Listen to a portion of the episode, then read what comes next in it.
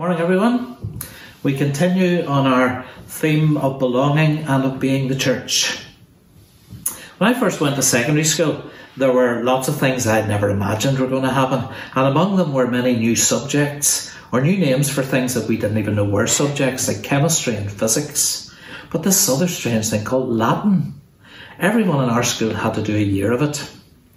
Uh, I did a few more than that. But Latin is the ancient form of Italian the language of the Roman Empire over 2,000 years ago.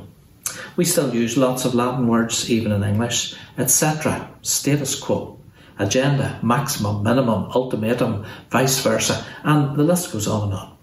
Now, our first Latin book, uh, trying to appear relevant and interesting to us as 11 year olds, was all about children and how they lived and how they went to school 2,000 years ago in Rome. And when they went to school, they were, they were called something. There was a word, it was discipuli.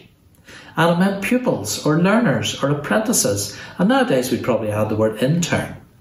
But they were learning the skills of writing and reading and plumbing and medicine and animal husbandry and poetry and theatre and art or whatever was needed to train them and prepare them for their working life and for just life in general in society.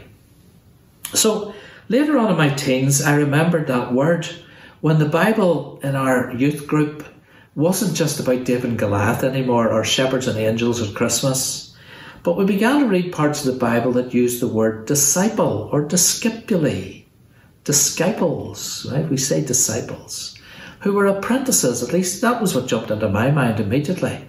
These must be apprentices, learners, pupils, interns learning the crafts and the skills of their disciple or their teacher and their mentor. Now, let's hear our first Bible reading. Doris and David Houston are going to read to us today. Unfortunately, I don't know who's going first, so I will hand over to them and see who reads to us. Thanks. Jesus went up on a mountainside and called to him those he wanted, and they came to him. He appointed twelve that they might be with him.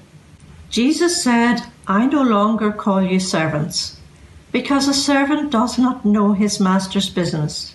Instead, I have called you friends, for everything that I learned from my Father, I have made known to you.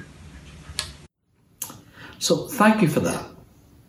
So, reading there about this first group of disciples, discipuli, it truly is the first really holy huddle and I don't mean by that an exclusive group of people, but it was truly holy and it was truly a huddle. It was a group of disciples who were gathered around the discipler called Jesus. So this was so this was what was meant as belonging, to be gathered round Jesus. Do you notice in Mark chapter 3 it says he appointed 12 to be with him. Do you notice those words? To be with him. So, this being a disciple meant being with the discipler, being in relationship with the one doing the discipling. But it also meant doing it together. They were to be with him. Now, we quickly learned from these disciples that they were beginners, they were raw, they argue and they compete and they fall out, they regularly don't understand, but they do get stretched out of their comfort zones. And they are willing to learn and to try new things and all because they have bought into belonging to Him and to one another. Now, way back in those days, it would have been considered a privilege to be chosen by a rabbi, to be a disciple. Everyone would have loved to have been chosen by a famous rabbi for a three year apprenticeship. To learn the things of God and the things of life from a famous rabbi would have reflected well on you. Now, do you remember Rebecca Adlington? Competed in two different Olympic Games and won two gold medals swimming. But nowadays runs a program called Swim Stars. Now imagine if she saw you in your school swimming club and said to you, Would you like to join Swim Stars? You'd jump at it, wouldn't you? Imagine being asked by Jesus to join his team. Imagine being asked by Jesus to join his training program. Imagine being asked by Jesus to let him be your personal trainer. Are you hearing this? What an invitation! to be in the team, to be part of the huddle, to be discipled by the Master. Wow. So, having been invited to join the class or the team or the huddle that is holy, you're signed up, you've taken the first steps, you've said, Yes, I want to be in this. And I think you must want to be in this, or why would you be sitting at home listening to all of this? So, anyway, I'm going to assume we're all up for this. So, here's the first lesson. Lesson. Say in your head after me, I belong to Jesus. I belong to Jesus' team. I am a disciple.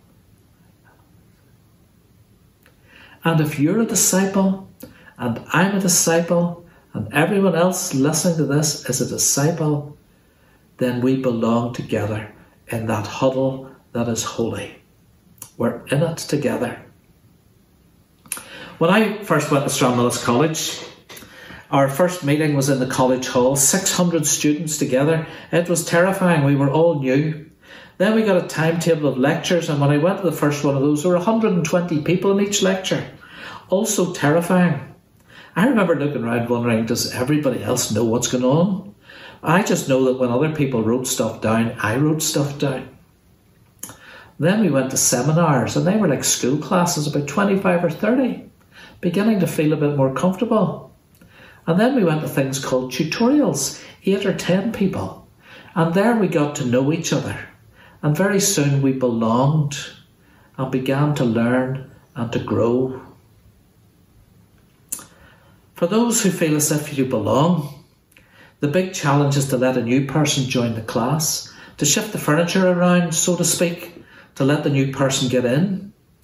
Because this is the most terrifying part for the new person or the beginner. How do I get in?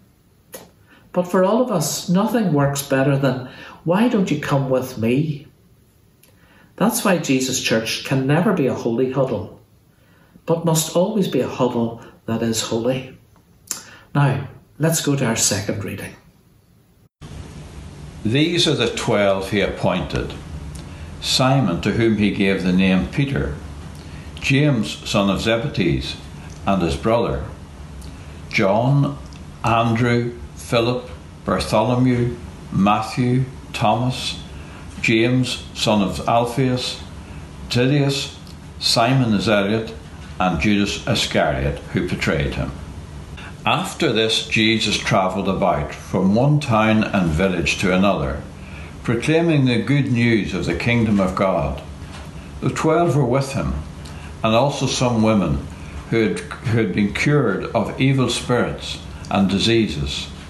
Mary called Magdalene from whom seven demons had come out, Joanna, the wife of Chuza, the manager of Herod's household, Susanna, and many others.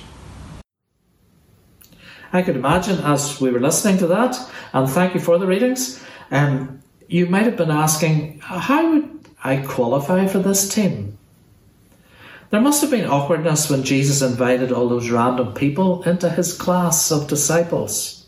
Mark makes it all look so simple because it's all shrunk down to a few words.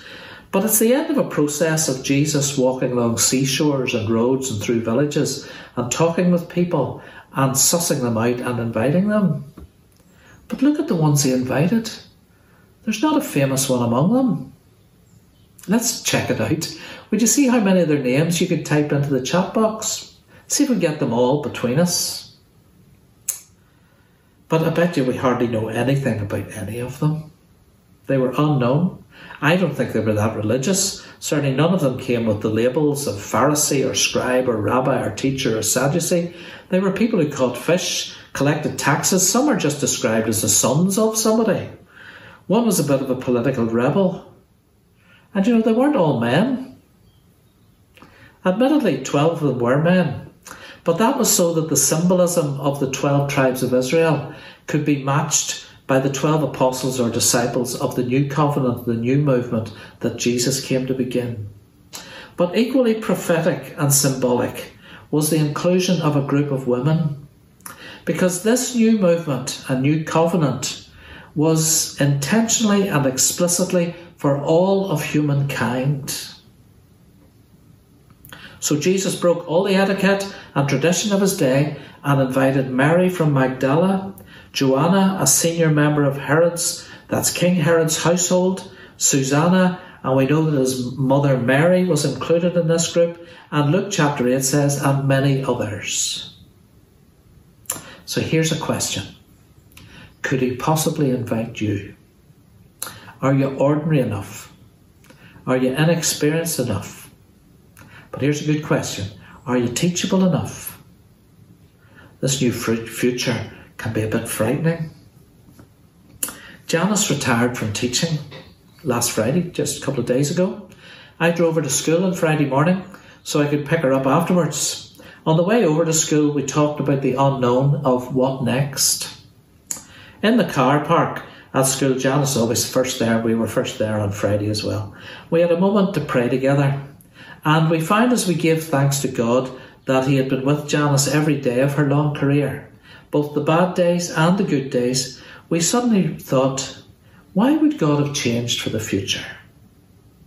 Won't He go on being present every day, the bad days and the good days? What about for us as Belvoir Church as we look to this unknown and uncertain future?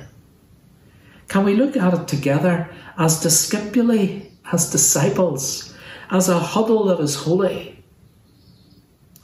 Because we're gathered around Him and we're gathered around Him together.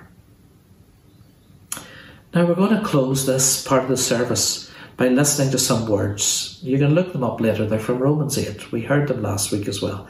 These are the words that come from God, and they make the, the possibility of an uncertain future possible for us because they will speak right into our hearts of where God is going to be in the present and in the future. Straight from these words, let them sink into us. We will go straight into singing a hymn together, and then we go straight to the prayers. Now, this let this be the second lesson. Pretend we're a new group of discipuli today, and let this be our second learning activity today. To concentrate on these prayers, to think of the nation and the world that we're living in at the minute, and on behalf of all of those people to bring their cries and their hopes and their longings to God. This is one of the tasks of the discipuli, of the disciples of Jesus Christ. Let's do that together today. But let's begin with some words from the Bible.